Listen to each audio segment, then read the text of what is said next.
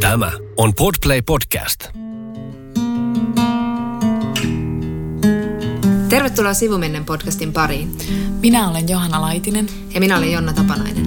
Ja tässä podcastissa me puhumme siitä, mistä ei ole puutetta. Eli hyvistä kirjoista. Johanna Laitinen, mitäpä tyttö. Anteeksi, mä aloitin näin. Mun täytyy sanoa, että tauon jälkeen taidot on vähän ruosteessa, että mun mikin viritys vei noin 58 minuuttia. Eli allen tunnin optimistina sanon. Tota, mikä on henkinen tilanne, jaksaminen ja onko korona-updateia?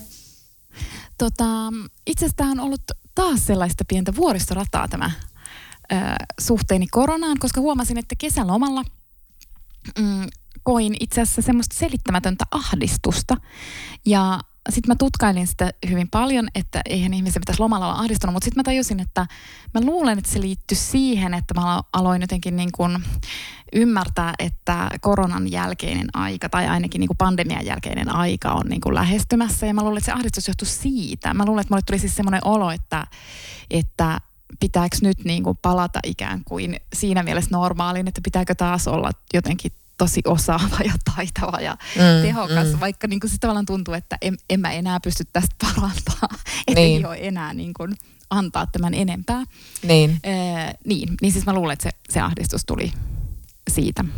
Niin, niin mä tiedän, mä ymmärrän ton, että samalla sitä on toivonut just tätä hetkeä, että kaikki avautuu, sitten samalla myös vähän, vähän se pelottaa ja just se, mistä on puhuttukin, että onko tässä enää ihmiseksi.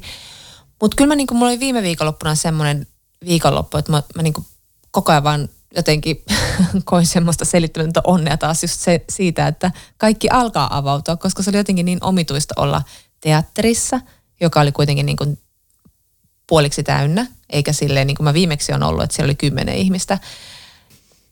Ja sitten mä olin baarissa ilman maskia ja sitten mä olin uimahallissa lasten kanssa. Kaikkia semmoisia asioita, joita mä en ole tehnyt koko tänä aikana baarissakin törmäsin tuttuihin ja sitten kaikki oli vähän niin kuin vauvoja, jotka oli tullut jo maailmaan ja vähän silleen, täällä sitä sitten, nonni.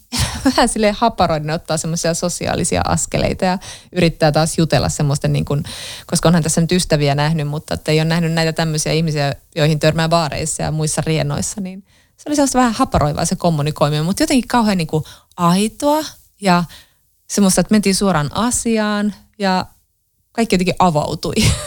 että on vähän tämmöistä harjoittelua nyt, että miten tämä, niinku, miten tämä taas tämä elämä kohdataan. Mutta se tuntui tosi hyvältä. Mm.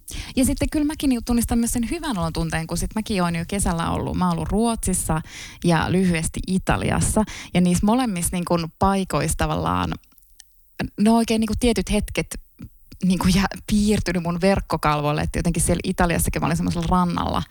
Ja sitten kun ran, hiekkarannat on paikkoja, jonne tullaan nauttimaan. Sen ainut niin kuin, tarkoitus on tavallaan se, että sä nautit siellä. Että sä oot niin kuin sen päivän siellä ja sitten sä nautit siitä auringosta ja sitten merestä. Ja sitten mä katsoin niitä kaikkia ihmisiä ja mä niinku liikutuin, koska Italiakin on ollut niin kaltoin kohdeltu tai niin kuin kor- korona on runnonut sitä, niin sitten tavallaan se, että mä katson niitä ihmisiä, että, että näiden kaikkien ainut tarkoitus tässä hetkessä on vaan niin kuin nauttia juuri tästä hetkestä ja sitten mä olin ihan superliikuttunut siitä. Eli sitten niinku tavallaan se, se ahdistus siis tosissaan ehti jo sitten myös väistyä, mistä olen tietenkin iloinen.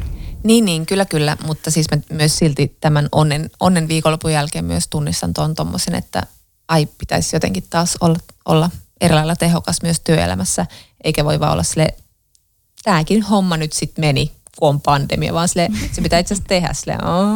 Mutta tota, tänään me puhutaan vähän autofiktiosta, ja me puhutaan oma-elämäkerrallisesta kirjoittamisesta ja me puhutaan ehkä, mistä? Mistä me puhutaan Johanna? No sitten sit mä puhun sille sodan jälkeisestä saksalaisesta sosiologiasta. How interesting is that? Siinä vaiheessa mä otan mun power napit. Mutta mä haluaisin aloittaa tämmöisellä aika ennalta arvattavalla ja kaikkien kehumalla ö, suoratoistosarjalla, eli White Lotuksella, jota niin kuin kaikki rakastaa. Sehän on tämmöinen niin kuin yhteiskuntakriittinen, komediallinen draama. Mä en tiedä, voisiko se nyt näin määritellä. Mutta siis tämä tekijähän on siis Mike White. Ja Mike Whiteista mä haluan sanoa sen, että hän kynäili ton Enlightened-sarjan joskus kymmenisen vuotta sitten ehkä se tuli. Ja se oli yksi mun lempisarjoja, siinä on Laura Den pääosassa ja se oli hyvin samastuttava hahmo, semmoinen uratykki nainen, joka lähtee matkalle. Ja sitten niin kuin me kaikki läsökit, kun me lähdetään matkalle jonnekin vaikkapa Afrikkaan tai, tai Aasiaan tai muualle, niin sitten me ymmärretään se elämän tarkoitus siellä. Me ymmärretään, että näin sitä pitää elää ja voiko nämä paikalliset ovat kosketuksissa niin kuin maailman ja ihmisyyden ja elämän kanssa ja tämä minä haluan tuoda omaan elämääni. Ja sitten tällä Laura Derin hahmolla se säilyy se, se tunne ja ajatus, että nyt mä muutan elämän, että se vähän niin kuin hen, henkistyy siellä Havajilla. Tämäkin tapahtuu Havajilla tämä Enlightenin reissu. Ja sitten hän yrittää tosiaan muuttaa korporaatiossa tai semmoisessa hirveässä yrityksessä, missä hän on töissä sitä kulttuuria ja myös hänen omaa sotkuista elämäänsä ja olla hyvä. Ja se on ihan kauhean kaunis ja vilpitö ja ihana TV-sarja. Se oli, kriitikot sitä tykkäs, mutta se ei oikein saanut suurta yleisöä. Ja tämä ilmeisesti on ollutkin Mike Whitein tarina, kunnes nyt tuli tämä White Lotus, josta on tullut siis tämmöinen iso, isokin hitti. Ja siinäkin tällaiset etuoikeutetut valkoiset rikkaat äh, ihmiset vetäytyvät tällaiseen luksusresorttiin. Että siellä on semmoinen häämatkapariskunta ja siellä on perhe ja siellä on nainen, joka tuo äitinsä tuhkia ja ja, ja sitten tosiaan siellä on tämmöinen hotellihenkilökunta, joka on sitten yhtä lailla pääosassa, on tämä hotellin, mikä hänen titteli on, concierge, niin, hotelieri, siis niin. johtaja. Ja, mutta ei se ole johtaja, mutta joku, tai no joku manager se kuitenkin on. Just niin. Hän on siellä niinku tiskin takana ja, ja hän oli tästä Lookingista tuttu näyttelijä. Ihana. Ihana tyyppi. Lookingkin oli mahtava sarja. no. Mutta hänkin on nyt päässyt tästä ihan uuteen nousuun, tämmöinen 50 mies. Nimen voi joku kaivaa jostain. Ja sitten täällä on tämmöinen niin kuin musta nainen, joka vetää semmoista spaata, Belinda – ja hän on sitten toinen tämmöinen niin kuin oikein pääosassa oleva hotellityöntekijä. Ja sitten he sitten yrittävät tehdä kaikkensa, jotta nämä hotellivieraat viihtyisivät siellä. Ja tietenkään se ei onnistu ja mene niin kuin pitäisi. Mutta se on ihan siis sairaan hyvä se sarja. Ja siis mä en tiedä, sä ehkä tiedät sen, että et tota, äh, oliko se vähän niin kuin yllätyshitti nyt kuitenkin? Niin, mä luulen kanssa. Ja ehkä, ehkä tuolla kuin, se Mike White, mä luin jostain semmoisen haastattelun, jossa se puhu, että se oli myös miettinyt tätä, että se haluaa kerrankin ison yleisön, joten se oli päättänyt tehdä tämän aika käytetyn keinon, että alussa näytetään takauma, jossa joku on kuollut. Että se nyt sitten vaan ainakin herättää aika monen kiinnostuksen, että no kuka on kuollut ja mitä on tapahtunut. Ja nyt jos ei halua kuulla niin kuin tästä sarjasta enempää, niin sit voi laittaa viideksi minuutiksi mutelle, mutta me puhutaan tästä sarjasta jonkin verran, mutta tai oikeastaan niin kuin, mua jotenkin kiinnostaa tämä White Lotus nyt niin kuin yleisesti tämmöisenä niin kuin yhtenä sarjana monista, joka käsittelee vähän tämmöistä niin kuin uutta maailmaa. Tätähän on siis kritisoitu ihan niin kuin validisti siitä, että se oli Vulturein kirjoittaja E. Alex Young, joka, oli, joka twiittasi, että, että uskon, että valkoiset ihmiset rakastavat White Lotus-sarjaa niin paljon siksi, että, että vaikka se satirisoi etuoikeuksia ja luokkaa, niin silti keskiössä ja päähenkilöinä ovat valkoiset ihmiset. Ja niinhän se on, että tietyllä tavalla nämä on nämä, nämä kaikki nämä Havajin alkuperäiskansan edustajat, he ovat siellä niin kuin tanssivat hotellin illoissa ja sitten siellä on tämä musta Belinda, joka tekee kaikkensa siellä spaassa ja hyysää niitä ihmisiä, jotka ovat niin kuin järkyttävän lapsellisen itsekeskeisiä. Ja, ja sehän on todellakin niin, että, että siinä pyöritään sen valkoisen ihmisen jonkinlaisessa niin kuin elämän etsimisessä.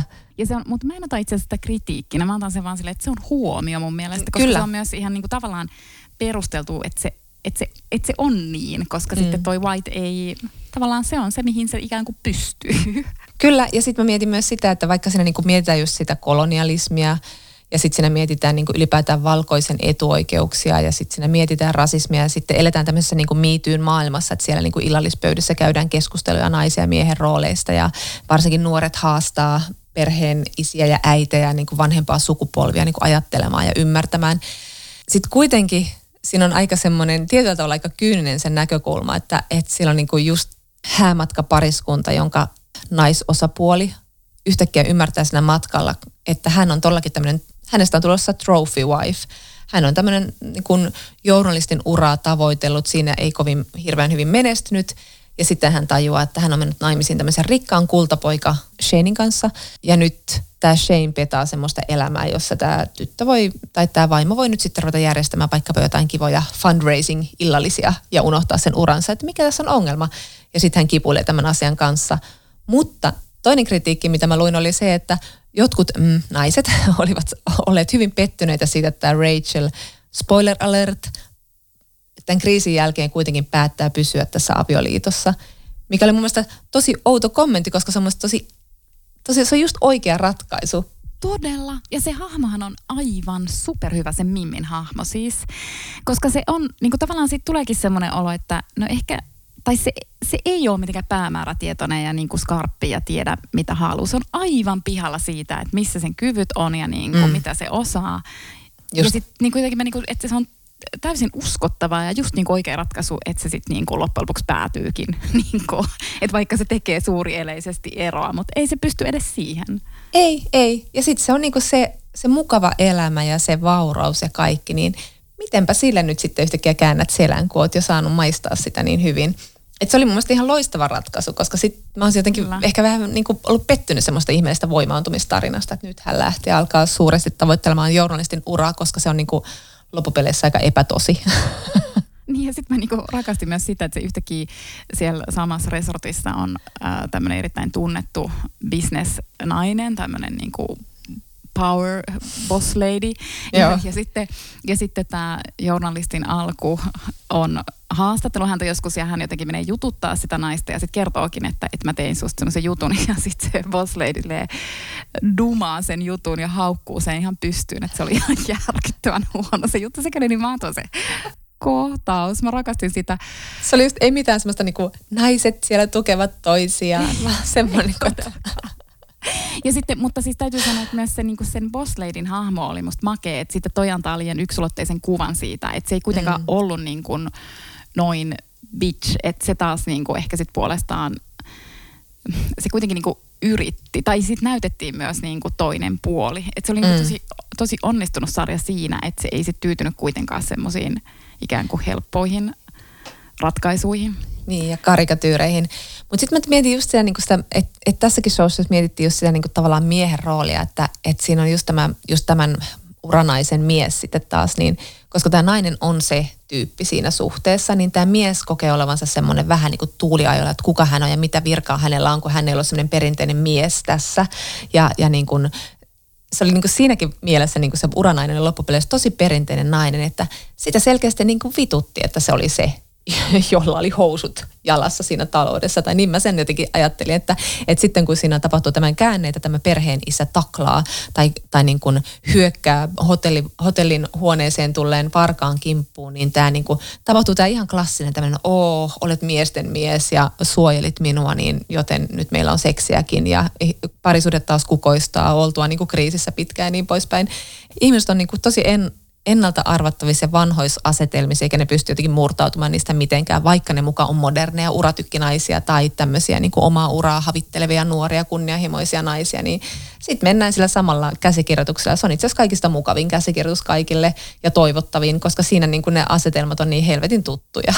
Niin, että kaikki tietää niin kuin sen roolin. Se kaikki tietää niin. sen, että mitä, mitä multa tässä nyt odotetaan. Että sitten yhtäkkiä se onni ja tasapaino löytyy siitä, että, että kukaan ei yritä niin kuin tavallaan hangata niitä rooleja tai jotenkin niin kuin muuttaa sitä totuttua tapaa. Se on kyllä niin kuin, plus että tuossa sarjassa oli niin kuin, vitsi, mä rakastin niitä kaikkia näyttelijöitä. Mun mielestä Joo. oli niin mahtavia. Kyllä. Ja siis puhumattakaan se Jennifer Coolidgeista, joka esittää tätä Tanjaa, tätä 50 naista, joka tulee niiden tuhkien kanssa, niin se on varmaan niin kuin kaik, kaikista upein siinä. Sitten mä mietin just tosi paljon, kun mä katsoin Morning Shown ekan kauden nyt vasta ja, ja siinä myös käydään paljon tämmöisiä keskusteluja siitä, että niin kuin mikä on niin kuin, tavallaan haastetaan sitä vanhaa niin kuin patriarkaattia ja miehen roolia ja valtaa pitäviä. Se liittyy niin kuin siihen morning shown ankkuri, joka jää niin kuin tämmöisessä kohun keskelle, mutta sitten myös niin kuin sen koko niin kuin kanavan pomoja, joka pyörittää se semmoista niin kuin perus tämmöistä valta-asetelmaa, että suojellaan näitä niin kuin rahasampoja, eikä nyt ruveta mitään niin kuin lahjotaan ne naiset hiljaisiksi ja niin poispäin. Tämä on nyt niin monessa showssa tämä tämmöinen uusi maailma, vanha maailma ja onko niin kuin onko muutokselle mahdollisuuksia ja mikä on niin kuin valkoisen miehen rooli, mitä se tekee, onko se liittolainen, onko se niin kuin tukos edistykselle. Tämä on niin kuin myös siinä Netflixin The Chair, onko se nyt opettaja? Ei kun se on johtaja. Johtaja. Sandra Oh on siinä tämä johtaja ja hän yrittää vähän niin kuin muuttaa tämmöistä valkoista vanhaa valtaa siellä kampuksella ja sitten siellä käsitellään paljon muutenkin tämmöisiä yliopiston teemoja ja, ja niin kuin poliittista korrekteutta ja sananvapautta ja, ja niin poispäin ja cancel-kulttuuria ja kaikkea tätä. Mutta sitten just siinä niin kuin White Lotuksessa jotenkin sit, tavallaan sekin oli hyvin todellista siinä, että se kaikki jäi hyvin keskustelun tasolle vain. Ja sitten loppupeleissä aina, joka sieltä niin kuin murtautui siitä jostain semmoisesta roolista, oli se tämän perheen nuorin vätysteinipoika, joka oli ainut, joka niin kuin teki jonkun rohkean teon. Kaikki muut palasivat siihen omaan rooliinsa ja teki ne mukavat ratkaisut. Mutta tämä poika oli ainoa, joka niin kuin sit päätti jäädä sinne Havajille, mikä oli tietysti ehkä niin kuin aika överikäänne ja mutta sitten ehkä kertoi myös sitten sen, että loppupeleistä kuitenkin tämä show on valkoisen miehen kirjoittama, joka ehkä sitten samastuu just tähän nuoreen kundiin. Että hän tekee sen, niin sen murroksen siinä. Eikä siinä mitään, ei sen ole tarvi nyt ollakaan, se saa olla se. Ja jonkun siinä varmaan piti jotain tehdä, mutta mun täytyy sanoa, että mä olin unohtanut koko ton käänteen. Aivan, silleen kiinnostava. Et, et se ei sitten niinku jäänyt mun mieleen, mutta totta näinhän se oli. Et pakko siinä oli varmaan just joku, joku tota, vapautuva hahmo olla ja sitten se oli just tietysti. Mutta tota just se, että, että näissä niin kuin monessa sarjassa käsitellään just sitä, että aina siellä löytyy kuitenkin sitten se, se porukka, johon liit, kuuluu myös naiset ja muut, jotka on valmiita val, pitämään sitä sellaista valkoista valtaa, jos nyt puhutaan nimenomaan oikein jenkkikulttuurista, eikä halua haastaa sitä, koska se vahingoittaa niitä. Ja se liittyy myös tähän niin kuin morning showhun, joka myös käsittelee rasismia ja sitä, että, että niin kuin tämmöinen kuuluisa amerikkalainen aamushow, se, se on hyvin valkoinen ja sitten siellä on niin kuin otettu kivoiksi niin kuin sidekickeiksi, että on, on latino ö, säämies, on, on musta, mikä tämän, tämän kakkosankkuri ja, ja niin poispäin, että ne siellä niin kuin saa olla siellä melkein, melkein niin siellä huippupestissä, mutta ei kuitenkaan ihan. Kyllä, ja sitten mä, mä katsoin tuon Morning Show varmaan jo viime vuonna sen ekan tuotantokauden ja nythän se toinen tuotantokausi on just tulossa. Mutta siis mä, itse, mä tykkäsin siitä ihan hirvittävästi ja mä niin kuin, mietin, että mistä se niin kuin, johtui, mutta siis ehkä suurin syy siihen oli se, että kun sehän kuvaa siis tämmöistä niin kuin, öö, niin kuin hyvin epätervettä työyhteisöä ja se alkaa just siitä, että se niin kuin aiempi mies Ankkuri on saanut fudut ja häntä syytetään siis julkisesti siis seksuaalisesta häirinnästä, tai en muista sitä tarkkaa määritelmää, mutta kuitenkin. Mm. Ja sitten niin kuin tavallaan siinä alkuun katsojallekaan ei kerrota loppujen lopuksi, tai ei näytetä, mitä on tapahtunut, vaan että se katsojakin on niin kuin tavallaan niiden muiden kertoman varassa. Mm. Ja sitten niin kuin, mä tajusin, että se sarja niin kuin todella taitavasti ikään kuin taiteen, tässä tapauksessa elokuvan tai itse asiassa niin kuin TV-sarjan keinoin, käsittelee sitä, mikä on myös niin kuin totta seksuaalisessa ahdistelussa. Että se, et se kokemus siitä ahdistelusta, ja siis tuossa sarjassa niin kuin tapahtui, niin kuin vaikka kysymys oli muustakin kuin ahdistelusta, siis niin kuin, että siinä oli niin kuin kysymys hyväksikäytöstä ja, ja niin edelleen, Joo. mutta siinä oli myös niin kuin semmoisesta ahdistelevasta työkulttuurista kysymys. Mutta että silloin kun sä yrität pukea sitä sanoiksi, niin sä et onnistu saamaan sitä kokemusta kuulostamaan niin hirveältä kuin mitä se kokemus sille uhrille niin kuin on. Mm. Ja niin kuin, mä, mietin, mä en muista, onko mä nyt kertonut tässä podcastissa koskaan, mutta mua on niin kuin eräässä aiemmassa työpaikassani ahdisteltu. Ja siis se kokemus oli aivan hirveä. Mm. Mutta aina kun mä rupesin puhumaan siitä, niin se kuulosti niin kuin ihan siis todella banaalilta ja niin kuin ihan typerältä. Että mä oon sille, että mikä mua niinku vaivaa. Et siinä vaiheessa, kun sitä rupeaa sanallistaa, niin tulee itsekin silleen, että Just niin. itse asiassa on mulle edes mikään ongelma. Niin, niin, tossa, niin, niin. Niinku, ja tuossa morning showsta tapahtui se, että kun mä katson sitä, niin sit mä oon silleen, mä huomaan, että mä ajattelen silleen, että no en mä tiedä, onko se nyt sitten niin vakavaa, että jos joku, jos se vähän flirttailee niin. niin kuin työkavereille ja no entä jos sitten välillä oli suhde ja entä jos se oli molemminpuolinen se suhde. Mutta sitten se sarja niin kuin ihan sairaan taitavasti siellä loppupuolella se rupeekin näyttämään, että mitä on siis niin kuin tapahtunut. Ja sitten sitten niinku yhtäkkiä tajuu, että mitä herran jumala, että on ihan sairas toi työyhteisö. Siis se, mm. niinku, sit se ankkuri on niinku seksiaddikti, joka käyttää sen valtaansa häikäilemättömästi väärin ja siis mm. nauttii mm. siitä. Niin. Niin et sen tak- se oli niinku mun mielestä ehkä paras tollanen niinku ikään kuin teos, joka on osoittanut sen, että mi- mikä siinä on niinku oikeasti ongelmana. Myös. Ja miksi se tuntuu ulkopuolisista aina silleen, että no ei toi kuulosta niin vakavalta, kun ei se kuulostakaan niin vakavalta, Niin, mutta niin. se on tosi vakavaa. Niin, niin, just niin. Ja se teki sen tosi hyvin, mä oon ihan samaa mieltä. Ja, ja just, se, just se, että se miten se vähitellen, kun se aluksi on tämä ankkuri, se, että en mä oon raiskannut ketään, että kaikki oli niinku suostumuksellista, että tässä ei ole mitään ongelmaa, että et, en mä ole mikään Me Too, Harvey Weinstein-tyylinen hahmo. Ja sitten kohta paljastuu koko ajan sitä, niin kuin, että miten selkeää se vallankäyttö on ollut, vaikka ei olekaan ollut semmoista, jonka se mies on voinutkin nähdä, että eihän tässä ollutkaan mitään ongelmaa, koska ei ole koskaan tarvinnut ajatella sitä asiaa niin kuin sen toisen kannalta. Niinpä, ja siis tavallaan just vielä, että et voi aina selittää itselleen, että ei se, ei se niinku, Nimenomaan. Tavallaan, koska sitten siinä tuli myös semmoinen, että hmm, no kyllä se ehkä kuitenkin on jotain sit pystynyt, tai, tai niinku, että jos rupeat painostaa ihmisiä, että Niin. niin sitten sä kyllä tiedät yleensä, että sä oot tehnyt jotain väärin. Ei, sun, ei se niinku tarvitse sinänsä painostaa, mutta se oli niinku ihan mielettömän hyvä. Sitten toinen oivallus siitä sarjasta mulle tuli siis myös siitä, että se on tosi ongelmallista, että niinku puolin ja toisin me halutaan nähdä ihmiset mustavalkoisina, koska mm. siinä se, niinku se potkut saanut ankkuri, eli se Mitch, sehän oli niinku osalle ihmisistä ihan mielettömän karismaattinen ja semmoinen mm. hurmaava ja fiksu ja hauska. Eli siis näille ihmisille ja suurimmalle osalle ihmisistä se oli täysin vaaraton mm. hahmo. Mm. Mutta sitten osalle ihmisistä se oli oikeasti niinku vaarallinen.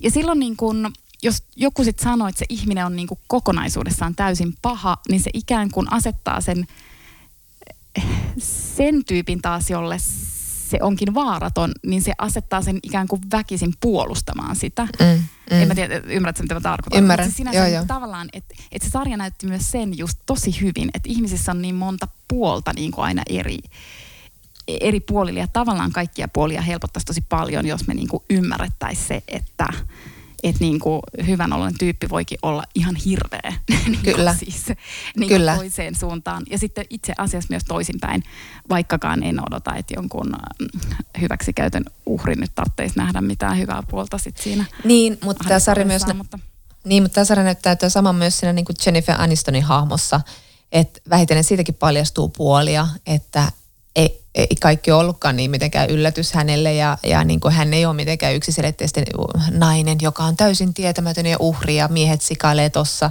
Mutta sitten siinä niin kuin, hänellä on niin kuin aikamoinen kaari siinä hahmossa myös, että se on ollut myös, se on myös niin kuin kiinnostavaa siinä niin kuin hyvin viihteellisessä showssa, että ne, se pystyy kuitenkin tekemään niin kuin aika semmoisia hyviä ja kiinnostavia ja tarkkoja havaintoja ihmisestä. Kyllä. Että mä en vieläkään osaa sanoa oikein, mi- minkälainen Jennifer Anistonin hahmo on. Että siinä on Niin. tosi monia puolia, mitä mieltä siitä olla. Mikä on ihan niin kuin normaalia niin. ihmisestä, mutta sitä on tottunut tekemään populaarikulttuurissa tämmöisiä, että se on hyvä tyyppi, se on hyvistässä, toi on pahis. Niinpä. Ja sitten mun kolmas muistiinpano tästä sarjasta, jonka mä katsoin siis viime vuonna, on, että pelkästään valta-asema aiheuttaa pelkoa ympärillä, mutta mä en ole avannut tätä ajatusta, mutta siis musta tämä kuulostaa tosi hyvältä. Totta, se on hyvä ajatus. ja se on mun, mutta kun mä en muista ihan tarkalleen, mitä mä niin kuin siinä, mutta tavallaan sekin oli joku, että se sarja ikään kuin tavallaan osoittaa sen. Mutta anyways, tämän ajatuksen kanssa kohti toista tuotantokautta. Kyllä. No mutta siis jälleen kerran tänä syksynäkin keskustellaan autofiktiosta ja niin puhutaan mekin. Yksi syy siihen on ehkä nyt tullut uutinen siitä, että tämä Noora Vallinkosken romaani Perno Megacity, niin siitähän äm, oli, Oli sitten nostettu syytteet, mutta se, mutta se Joo. keskeytettiin se käsittely, koska tämä kirjailija sitten myöntyi maksamaan asianosaisille korvauksia. Että se niinku tavallaan soviteltiin, sillä mä sen tulkitsin. kyllä, ja nämä oli siis, tämän kirjan tapahtumat, oli, tapahtumat siis sijoittu 80-luvun tur, turkulaislähiöön Pernossa ja sitten siinä oli niin kuin just nämä asianomaiset olivat tunnistaneet tai tunnistavinaan itsensä tästä romaanista. Ja siellä oli siis niin kuin kunnianloukkaussyytteitä ja niin poispäin, että ja, ja niin kuin yksityiselämän piiriin kuuluvia asioita heidän mukaansa niin kuin tuotu julkisuuteen. Mutta joka tapauksessa tämä kirjailija on itse koko ajan kiistänyt tämän. Joka tapauksessa kirja en ole lukenut, mutta tuntuu aika silleen what the fuck keisiltä koko homma. Ja mulle tuli mieleen, mä kuuntelin just Leila Slimanin, eli tämän ranskalaisen tai markkalais-ranskalaisen kirjailijan haastattelua New York Timesin kirjapodcastissa ja hän sanoi siitä, että kun häneltä ilmestyi keväällä Toisten maa niminen kirja, joka on aloitusosa trilogialle, joka käsittelee hänen niin kuin perheensä tai sukunsa elämää. Ja tämä eka kirja käsittelee hänen ranskalaista isoäitiään, joka sitten rakastuu marokkolaiseen sotilaaseen toisen maailmansodan loppupuolella. Ja sitten hän vain kertoi, että eräs lukija oli niin kuin tullut, ja näin on käynyt aikaisemminkin, että eräs lukija oli vain tullut ja kertonut, että kuinka hän oli, hän oli tunnistanut oman naapurinsa siitä niin kuin Slimanin romaanista, että se oli ihan yksi yhteen tämän naapurin kanssa, että eikö Slimani ollutkin kirjoittanut tästä ja sitten Slimani vakuutti, että tämä koko ihminen on täysin niin kuin mielikuvituksen tuotetta. Niin tulipa nyt vain mieleeni, kun luin tämän Perno Megacity syyteasian. Mutta joo, tämä on hauska tämä kyllä tämä autofiktiokeskustelut, kun se aina niin kuin, tota, sitä käydään, siis sitä käydään koko, koko ajan jo ennen koko käsitettä oli, että sehän ei ole mikään niin kuin hirveän uusi keskustelu sinänsä, mutta, että, mutta että nythän sitä on viimeksi ehkä sitten käsitelty. Sitä viime keväänä käsiteltiin Imakessa, kun siinä oli siis ton toimittaja Sonja Saarikosken ja sitten kirjailija Saara Turusen välinen kirjeenvaihto aiheesta. Ja sitten nythän äh, Helsingin Sanomien kuukausiliitte teki Laura Malmivaarasta haastattelun öö, ja se tavallaan ajoittui Malmivaaran esikoisromaanin julkaisuun ja hänen esikoisromaaninsa ainakin minun näkemyksen mukaan on autofiktiota, eikä sitä siinä mitenkään piilotella, eikä sitä siinä jutussakaan mitenkään piiloteltu, mikä oli mun mielestä ihan fiksu veto kyllä. Öö, Mutta tämä on siis silleen, niin tämä keskustelu jakaa siis ihmiset niin kahteen leiriin, että sitä mä niin kuin aina eksän hämmästellä, koska niin kuin huomaan, että että vaikka mä niin kuin kuinka yrittäisin, niin mä itse kuulun siihen leiriin, että mä en, niin kuin, mä en siis niin kuin ihan oikeasti ymmärrä esimerkiksi tämän Malmivaaran romaanin kohdalla, että kun jotkut sitten sanoo, että, että ei olisi – ei olisi saanut kirjoittaa semmoista romaania kuin hän kirjoitti. Ja voi olla, että nämä ihmiset eivät ole edes lukeneet koko, koko kirjaa, mutta, mutta siis mä en niin voi, voi ymmärtää sitä, että miksi, miksi ei saisi mm. kirjoittaa sellaista kirjaa kuin haluaa, koska niin kuin tavallaan tavallaan saa. Ihan saa kirjoittaa semmoista kuin haluaa. Sitten siitä voi tulla jotain seurauksia. Sitten, voi, sit siitä voi tulla jotain ja sitten voi tulla jotain niinku keskustelua. Mutta siis tavallaan, että ja sitten on niinku se vielä se juridinen osuus. Mutta sekin on niin, se on oikeasti ihan häviävän pieni. Siis niitä rikostapauksia, se, että niin kuin mitä rikoslaissa sanotaan jostain sananvapaudesta just niin kuin suhteessa yksityisyyden suojaan tai kunnianloukkaukseen, niin nyt on ehkä ne tyypillisimmät, niin niitä on ihan hirvittävän vähän niitä tapauksia. Että sit mä oon niin aina silleen, että – mutta en minä tiedä. Ehkä se sitten on silleen, että se, se tuntuu sitten kiinnostavalta keskustelulta aina käydä, mutta mut mun mielestä siinä on joku väärä kulma, kun se melkein aina lähtee siitä, että mitä, mitä saa, mitä se kirjailija saa niin kun kirjoittaa. Ja musta se on aina niin kun ongelmallista, että jos sä niin kun menet sanomaan toiselle, että mitä se niin kun saa tai ei saa, vaikka mm. kirjallisuudessa tehdään. Niin, no samassa leirissä ollaan tässä, koska siis koska siis tämän Malmivaarankin kohdalla on esitetty vähän niin kuin vaatimuksia, että miksi hän ei niin kuin tule vaan nyt ja pamauta sitä niin kuin tarinaansa vaikkapa oma elämäkerrallisessa tai niin kuin muistelmissa tai missä lie, että niin kuin miksi autofiktio. Ja, ja autofiktio koetaan myös semmoisena niin kuin, vähän niin kuin vastuun välttelynä usein. Siinä tulee semmoinen ihme moralistinen kannanotto, että ihminen niin kuin kirjoittaa autofiktion nimissä sitten elämästään. Että ei tarvi sitten ottaa mitään vastuuta siitä, minkälaisia asioita kertoo ihmisistä, jotka on selvästi tunnistettavissa, joidenkin mukaan on selvästi tunnistettavissa, ja, ja sitten niin kuin hän voi vain niin kuin tämän niin kuin genren, genren takia niin kuin kiitää pakoon pakoautolla vastuunkantamista.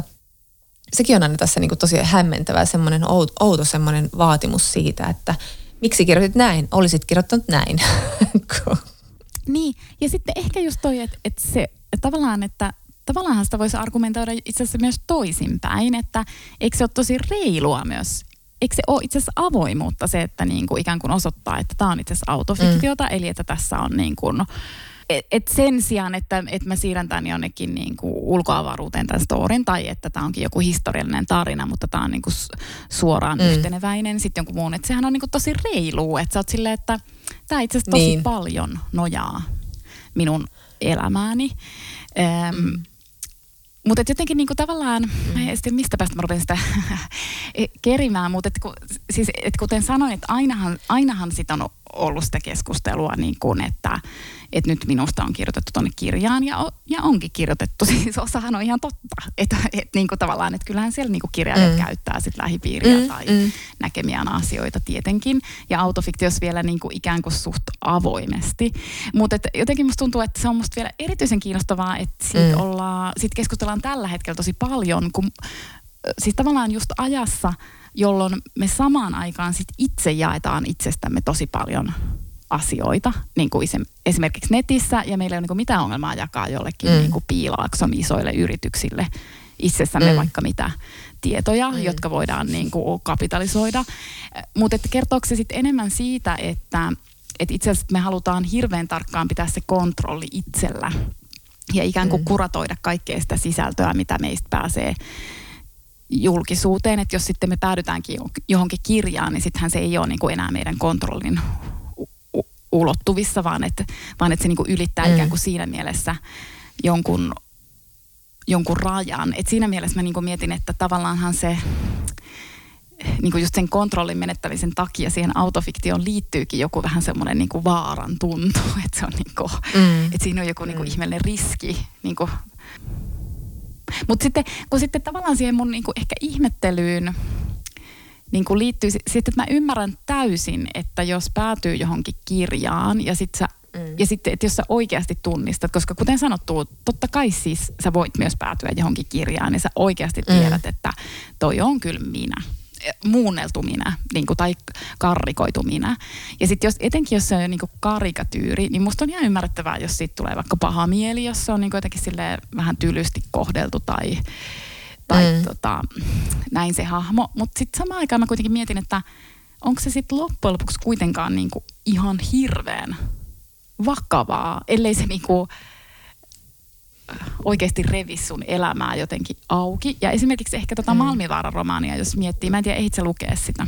Joo, joo, eihin. Sehän on hyvin sovitteleva ja... Se on hyvin korrekti. Joo, joo, kyllä, kyllä.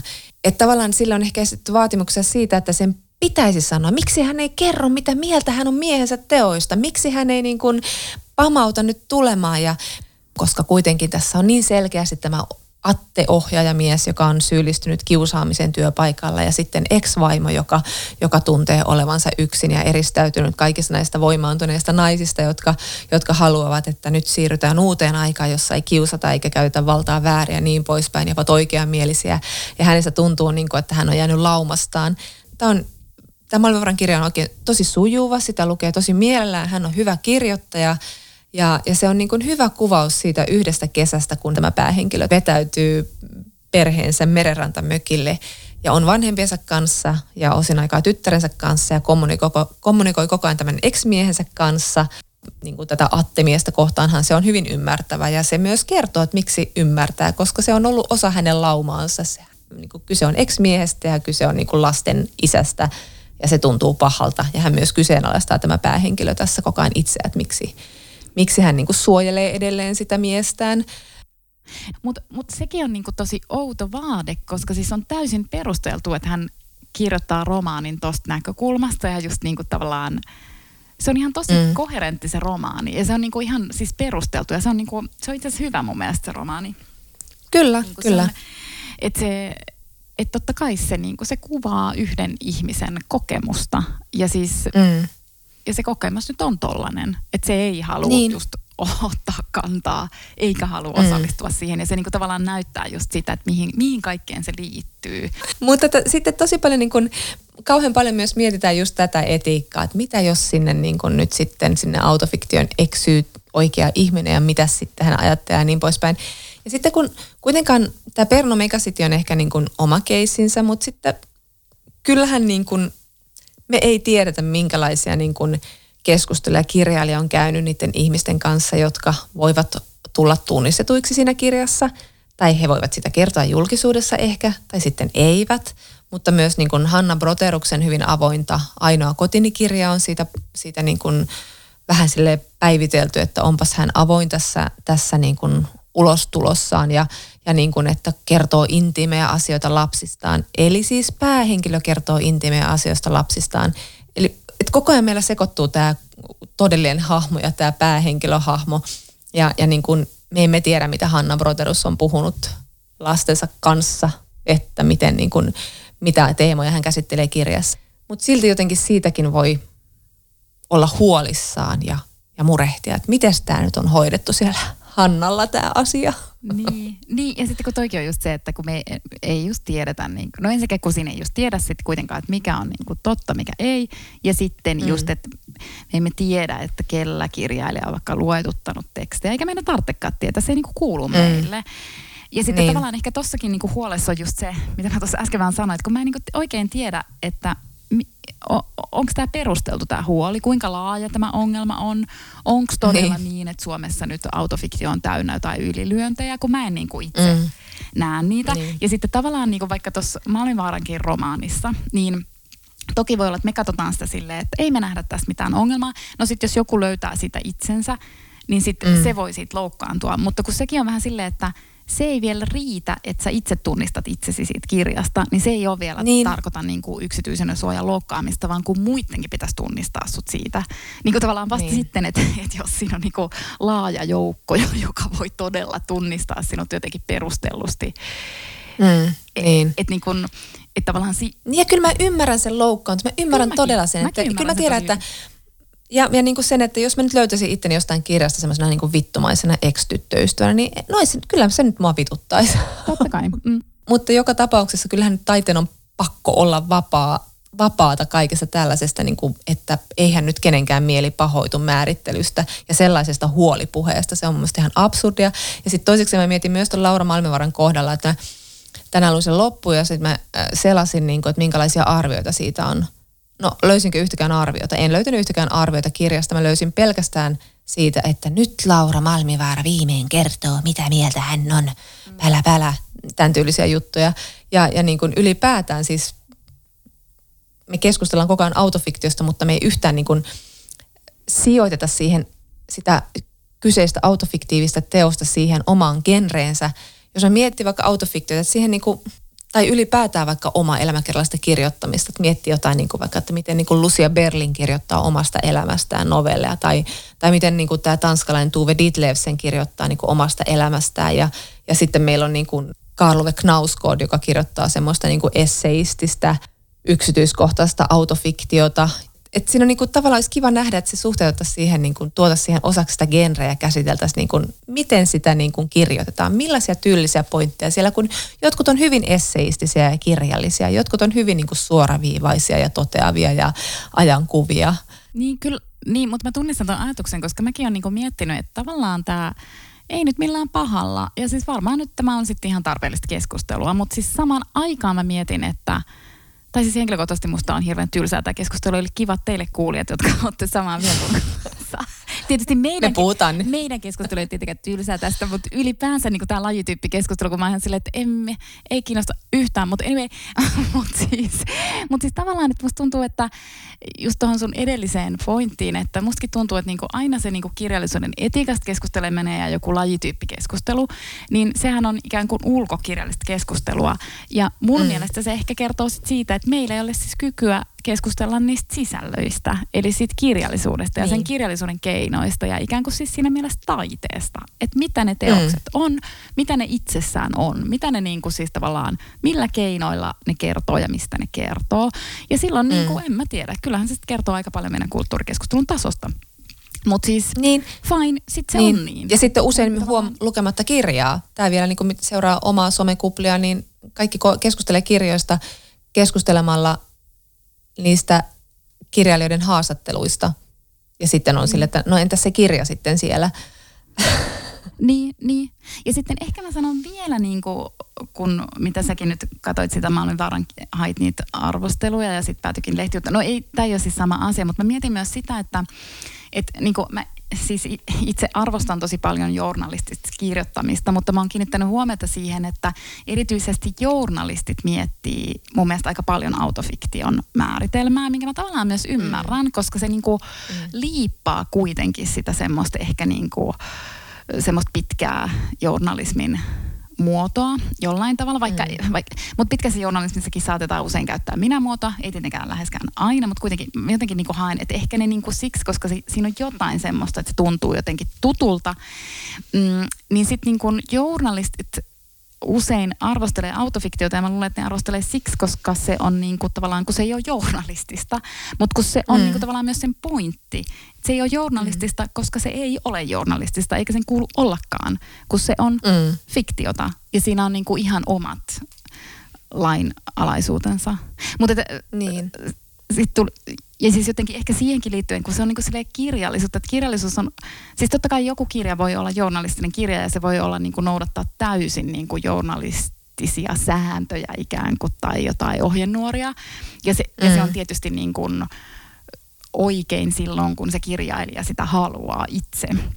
Mutta, mm. mutta mietin tota just kun sä sanoit niin kuin taiteen vapaus, vapaudesta, kun mä jotenkin tässä autofiktiokeskustelussa just ajattelen, että totta kai on niin kuin tosi ikään kuin falski sanoa, että no taide on vapaata. Mutta kun mä itse vielä mietin, että silloin kun mä sanon, että taide on vapaata, niin mä en edes tarkoita sitä mielipiteenä, vaan mä tarkoitan sen faktana, koska, koska niin kuin tavallaan se on asia, johon me ei voida siis vaikuttaa. Tai siis tietysti tilanteessa me voidaan siihen vaikuttaa, mutta sitten tavallaan samaan aikaan tuolla on aina siis joku, joka just kirjoittaa, mitä haluaa mm. kirjoittaa. Ja sitten me emme siis voi sille asialle mitään. Et vaikka me kuinka niinku kiellettäisiin tai keskusteltaisiin tai muuta, niin sitten aina tulee joku, joka tekee jotain. No anyways, tämä saattoi olla jo asia, jonka mä sanoin toiseen kertaan, mutta koin sen niin tärkeäksi. Näin.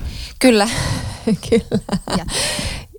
ja, ja siis jotenkin ei edes jaksa mennä siihen niin autofiktiokirjallisuuden sukupuolittuneisuuteen ja siihen, miten sitä ajatellaan niin kuin kun nainen tekee sitä, kun mies tekee sitä. Tätä keskustelua jaksaessa. Tämä on varmaan jo käyty meidän podcastissa muutaman kerran. Niin, ja se on ehkä, Mut... niin, se on sinänsä käyty, ja sitten tavallaan musta tuntuu, että tällä hetkellähän naiset itse asiassa niin kuin tavallaan, no ei se ole kilpailu sinänsä, mutta jotenkin niin kuin mm. autofiktiossakin naiset kyllä niin kuin osuu siihen ajan henkeen ihan mm, erityisen mm, hyvin. Kyllä.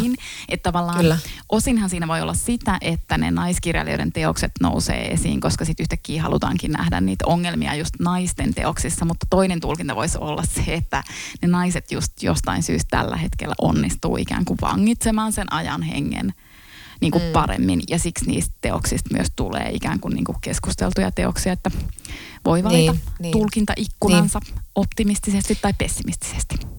Niin, tai voi pöyristyä helpommin tai ei. Mutta mulla jäi mieleen Ben Lerner, joka tekee paljon tämmöistä niin kuin ehkä autofiktiivistä kirjallisuutta tietyllä tavalla tai sitten omaa elämänkerrallista kirjallisuutta. Hänellähän on ollut täm, tämmöisiä niin kuin kirjoja, joissa hän käy läpi tavallaan semmoisia niin kuin omasta elämästään tuttujen elementtien kautta niin kuin nuoruutta ja niin poispäin. Ja oliko se nyt Topeka, Topeka School vai mikä se nyt oli, mikä se nyt suomennettukin, mutta joka tapauksessa niin hän puhui vain Gardenin podissa joskus. Hän puhui siitä, että, että se tietää ja tiedostaa, että tämmöinen niin kuin itsestä kirjoittaminen voi tuntua niin kuin narsistiselta projektilta. E, ja sitten hän tiedostaa sen myös, että kun hän on valkoinen mies ja amerikkalainen sellainen, niin sitten aika nopeasti voi nousta semmoiseen niin kuin asemaan, että joku julistaa, että no niin, nyt on kirjoitettu suuri amerikkalainen romaani, kun tämä valkoinen mies on kirjoittanut jostain niin kuin sukupuolikokemuksesta tai itsessään tai musta vastaavasta. Niin sitten hän sanoi sen niin kuin mielestäni ihan hyvin sille, että, että hänelle se on ollut niin kuin tavallaan semmoista oman kokemuksen erityislaatuisuuden tunnistamista, semmoisen oman näkemyksen sen tuomista esiin, että, että tavallaan niin kuin myös sen niin kuin oman erityisen kokemuksen niin kuin alleviivaaminen myös vastustaa semmoista niin kuin historiallista universaaliutta, että se oma kokemus olisi välttämättä universaali kokemus, vaan että se on erityinen kokemus. Se on tietyn ihmisen kokemus tietyssä ajassa ja hetkessä ja paikassa. Ja se voi sellaiseksi jäädä ja siitä ei tarvi yleistää mitään sen suurempaa niin kuin tämä kertoo amerikkalaisesta ihmisestä. Niin ja tosi hieno ajatus ja sitten tavallaan, että miten väärin ymmärretty se voisi tavallaan olla sen sukupuolensa takia. Että sitten niinku tavallaan niin, että eihän tarkoita sitä tehdä mitään sille, että tämä on nyt universaali ihmisen kokemus, vaan vittu, tämä oli mun kokemus. Indeed. Että sitten niinku tavallaan, niin, tavallaan just se, että se just hakee sitä, mihin naiset aina lokeroidaan. että se just niin. olla siellä niin. niinku yksityisessä, mutta sitten yhtäkkiä siitä tuleekin jotain universaalia. Ihan mahtavaa. Mutta sen mä vielä sanon, koska tämä on asia, josta mä oikeasti kyllä vähän tuohdun aina, kun mä törmään tähän. Tähän törmään aika usein, että sitten kun puhutaan... Mä oon jo alkanut kiroilla, että mä oon tuohtumassa. koska siis autofiktiosta myös sanotaan. Ja totta kai se voi liittyä siis tähän just, että miksi autofiktio on juuri nyt niin kuitenkin, kyllä mä niin kuitenkin ajattelen, että se on suosittu ja tunnistettu lajityyppi ja tunnustettu lajityyppi, niin että varmasti se liittyy osittain johonkin samaan ikään kuin universumiin kuin vaikka sosiaalinen media. Mutta mä en voi sietää sitä, kun sanotaan, että mm. autofiktio on joku niin kuin Instagram-postauksen jatke, koska on aivan eri asia kirjoittaa Instagram-postaus kuin kirjoittaa kirja. Siis Herran Jumala, että siis kirjan kirjoittaminen vaatii ihan valtavasti työtä ja Instagram-postaus ei vaadi ihan niin paljon sitä työtä. Niin. Paitsi jos on tottumaton ja harjaantumaton Instagramin käyttäjä, niin kyllä mulla kestää aika kauan, jos me jotain joskus vuotta, sinne... neljä vuotta, viisi vuotta, kymmenen vuotta. No, se voi olla pitkän pohdinnan tulos. Mutta tiedätkö mikä on ongelma? Ongelma on se, että me ollaan puhuttu aika kauan ja mun piti itse asiassa tässä podcastissa puhua myös yhdestä kirjasta, jonka mä luin kesällä, joka teki, teki muhun ison vaikutuksen, mutta se sopii tämän podcastin teemaan, niin sallitko vai haluatko vielä tuohtua jostain en, autofiktioon liittyvästä en, keskustelusta? En, en enää tuodu, mä olen taas aivan tosi rauhallinen. Mä mietin paljon tässä nyt tätä, että kun nyt on niin, on niin järkytytty tässä, että kuka löytää kenetkin mistä kirjasta ja, ja niin kuin miten niin kuin oma elämäkerrallisuutta käytetään kirjallisuudessa. Ja mä luin nyt viimeinkin tämän Mary Carrin valehtelijoiden kerhon, joka on siis ilmestynyt vuonna 1995 ja joka oli siis joka siis teki niin kuin välittömästi tästä 40, 40-vuotiaasta hyvin tämmöisestä obskuurista runoilijasta tällaisen niin kuin bestseller-kirjailijan. Se kirja taisi olla jotain niin kuin vuoden siellä bestseller-listoilla. Eli Jonna, ja, keskeytän sut ja kysyn, että voiko meistäkin siis vielä tulla jotain? Äh, kyllä, me ollaan yli 40 ja me ollaan obskyyreja podcastajia ja meistä voi tulla vaikka mitä. Yes. Mutta siis täytyisi löytää kertoja lahjaa ja ehkä niin crazy elämä kuin tällä Mary Carrilla on. Siis crazy elämän ei takaa, että siitä syntyy hyvä kirja, mutta tämä kirja on ihan uskomaton ja mä ymmärrän täysin, miksi siitä on tullut niin semmoinen, sitä on niin kuin syytetty ja myös niin kuin, se on kreditoitu siitä, että se synnytti tämän valtavan niin kuin tämmöisen muistelmabuumin, mikä niin kuin edelleen kun Jenkeistä valuu meidän kaikkien päälle. Mutta joka tapauksessa Mary Karsi syntyi Teksasissa Meksikonlahden rannalla ja hänen isänsä oli töissä öljynporauslautalla ja oli semmoinen niin kuin yhdeksästä yhdeksään alkoholisti, mutta siis kuitenkin lempeä isä ja niin poispäin. Ja sitten hänen äitinsä taas oli tämmöinen vähän niin kuin ajelehti ja hyvin omapäinen ja hyvin niin kuin semmoinen, tämä kirja saa lähtölaukauksen siitä, että tämä Mary löytää ullakolta arkun, jossa on vihkisormuksia rivissä. Ja sitten hän ymmärtää, että mitäs helvettä, että kenessä vihkisormuksia nämä on ja ilmenee, että se on sen äidin. Äiti on ollut useamman kertaan naimisissa aikana, jolle naisen ei pitäisi olla niin usein naimisissa kuin ihan mielellään kerran vaan. Ja, ja sitten, sitten tämä äiti on kuitenkin niin kuin kärsii mielenterveyden ongelmista ja yhtenä yönä hän yrittää psykoosissa tappaa siis nämä tyttärensä keittiöveitsellä. Mutta tämä saattaa kuulostaa kauhealta, mutta, mutta siis äitissä oli myös niin kuin monia puolia, niin kuin meissä kaikissa on ja niin poispäin, että tämä niin kuin mielenterveysongelma ei leimaa ja alkoholismi ei leimaa myöskään äitiä kokonaan. Mutta joka tapauksessa niin kun lapsuudessa on hirveästi rumuutta, siellä on niin kun seksuaalista hyväksikäyttöä, siellä on raiskausta ja siellä on köyhyyttä ja semmoista niin kun turvattomuutta ja kaikkea. Mutta tämä on ihan niin kuin mielettömän hauska kirja, mielettömän hienosti kirjoitettu, mielettömän upeita kohtauksia. Ja mä oon vaan miettinyt sitäkin, että niin kun, jos kirjoittaa kirjan tällaisesta elämästä, niin kyllähän se niin asettaa sen koko lähipiirin siihen, siihen valoon. Ja en minä tiedä, mitä se kirjailija on tehnyt, niin kuin, mitä hän on sanonut äidilleen tai, tai siskolleen, joka on tässä isossa roolissa myös, tai sille muulle lähipiirille, joka siellä on niin kuin, mukana tässä kirjassa. Isä sitten kuolee ja hänen kuolemansa kuvataankin tässä kirjassa. Ja ylipäätään tässä tullaankin siihen totuudellisuuteen, että tämä Mary Carr on niin kuin haastattelussa puhunut siitä, että hän niin kuin haluaa pitää kiinni totuudesta ja totuudellisuudesta ja tavoitella sitä kirjassaan, mutta hän tietää sen, että jos hän nyt olisi vaikka 50-vuotiaana kirjoittanut tämän kirjan, niin se olisi voinut olla synkempi. Se olisi voinut olla niin kuin aivan erilainen ja siinä olisi voinut olla aivan eri näkökulma, koska kyllähän meidän kaikkien niin kuin näkökulma siihen menneisyyteen muuttuu, kun me vanhennutaan. Itse ainakin muistan, että kun mä sain lapsia, niin mun oma näkemys omasta lapsuudesta muuttui niin kuin todella radikaalisti, mikä oli tosi kiinnostava kokemus myös. Mutta että niin kuin, tavallaan, että, että niin kuin se oli 40-vuotiaan naisen näkemys omasta lapsuudesta ja, ja niin kuin, se on myös sellainen sanaton sopimus, joka me solmitaan, että no, kerro meille sun näkemys ja me uskotaan se tai ei uskota, koska nyt on kyse siis muistelmista, ei autofiktiosta. Ja, ja sitten tässä on myös sekin vielä, että tämän kirjan nimi on Valehtelijoiden kerho ja se viittaa hänen isänsä semmoiseen niin kuin, kaljanjuonti ja, ja tota, uhkapelikerho, jossa siis pahin valehtelija oli hänen isänsä. Eli siis hän kertoi ne kaikki hurjimmat tarinat. Ja ne tarinat on siis semmoista niin paroni von Münhausen tasoa, että ne on ihan kreisejä.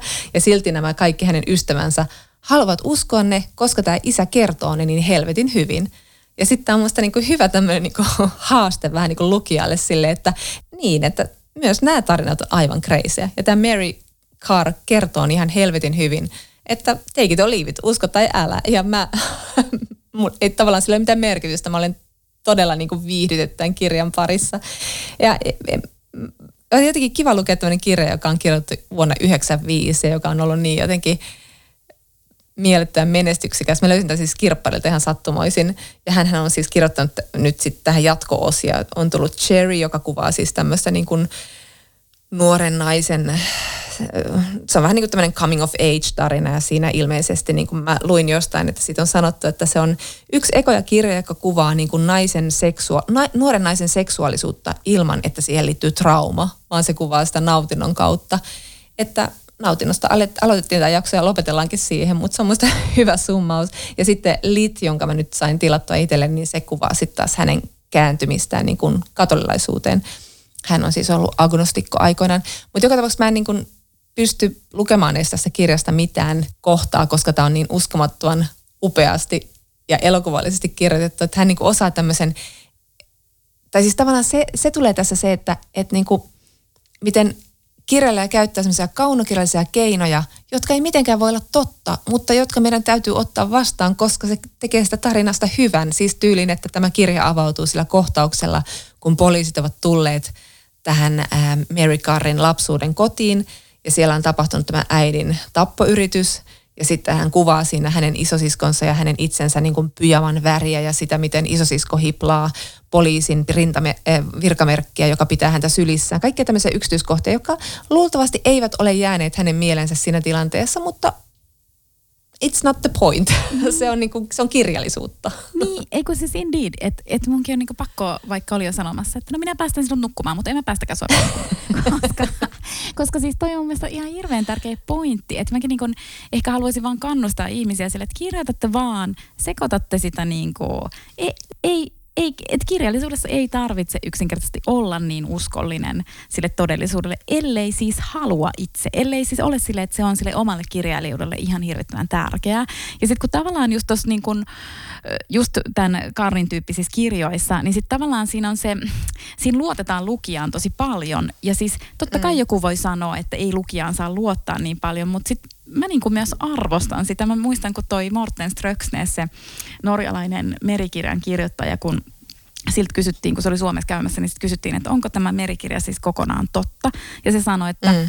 on öö, paitsi yksi kohtaus, mutta jos sä et tajua, että se on fiktiota, niin se on kyllä nyt sitten sun oma ongelma. Ja, ja, siis, ja siis se voi, sen voi tulkita tosi ylimielisesti, mutta mä niinku tavallaan tajusin, mitä se tarkoitti, että se luottaa niin paljon lukijaan, että se on silleen, että kyllä sun täytyy ymmärtää, että se niin, ei kyllä lukijaltakin olla. voi vaatia jotain. Niinpä.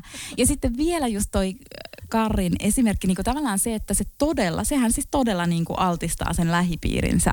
Niin kuin Herra Jumala tai joku maailman tunnettu teos, mutta siinä on niin kuin kaksi ka, kaksi asiaa, mitkä mulle tulee mieleen. No ensinnäkin, että se on niinku se riski tässä elämässä, mikä me otetaan, että kuka tahansa meidän lähipiiristä voikin, hänet voikin tulla kirjailija ja sitten me ollaan silleen koko maailman, niinku, silleen, koko maailma tuntee meidät. Ja sitten toinen juttu on se, että tavallaan, että sitten voidaan kysyä, että no miten kirjailija tämän oikeuttaa. Ja siis se, se on siksi ymmärrettävää, että toi Kar, silloin kun hän kirjoitti tuota kirjaa, niin hän ei todellakaan tiennyt, että tästä tulee niinku mm. maailman menestys. Että yleensähän Juuri kirjailijat niin. kirjoittaa myös silleen, että, ja mä en tiedä, oliko tämä tämän, tämän esikoisromaani tai, tai muistelma, että hän oli, oliko hän kirjoittanut jotain runoja? No romaanina tämä oli, tämä oli runoilija niin, ollut sitä ennen. Niin, eli siis oletettavasti siis niin kuin aika marginaalinen ehkä, mm, niin kuin tavallaan, mm, kyllä. Niin sit, kun lähtee siitä taustat kirjoittamaan, niin ei tietenkään ajattelee, että nyt tämän sit lukee miljoonat ja miljoonat ihmiset, ja silloinhan sä pystyt olemaan niin kuin todella ikään kuin ro- vapaa. rohkea ja vapaa. Että sekin niin kuin oikeasti niin. pitää ymmärtää sitten, että ne, silloin kun kirjailijat kirjoittaa teosta, niin he tietysti ajattelee, että tuskinpä tätä kukaan lukee. Ja samalla haaveilee tietysti, että koko maailma lukisi, mutta niin, mut joo. niin. Mutta siis mahtava Mutta- nimi tällä kirjalla. Niin on, niin on, kyllä. Ja siis niin kuin, että sinänsä mä mietin myös sitä, että musta on myös rohkeita kirjoittaa autofiktiivinen teos, vaikkapa nyt Laura Malmivaarana, kun tietää, että kaikki syynää sitä just, mm. just niin kuin tätä kautta, että mikä Kyllä. on totta ja mikä ei. Että, että onhan se ihan kauhean niin kuin, tavallaan vaikea paikka myös kirjoittaa kirjallisuutta vapaana. Mä en tiedä, ja ehkä se vähän myös näkyy siinä kirjassa, että va, ihan vapaita ei olla oltu. Niinpä, kyllä. Ja joskus Kyllä. niin kuin, niin kuin tavallaan, tai no joo, en mä jaksakaan, kun nyt tää sitten jatkuu tuonne, tulee tämmönen kesäjakso, kaksi tuntia.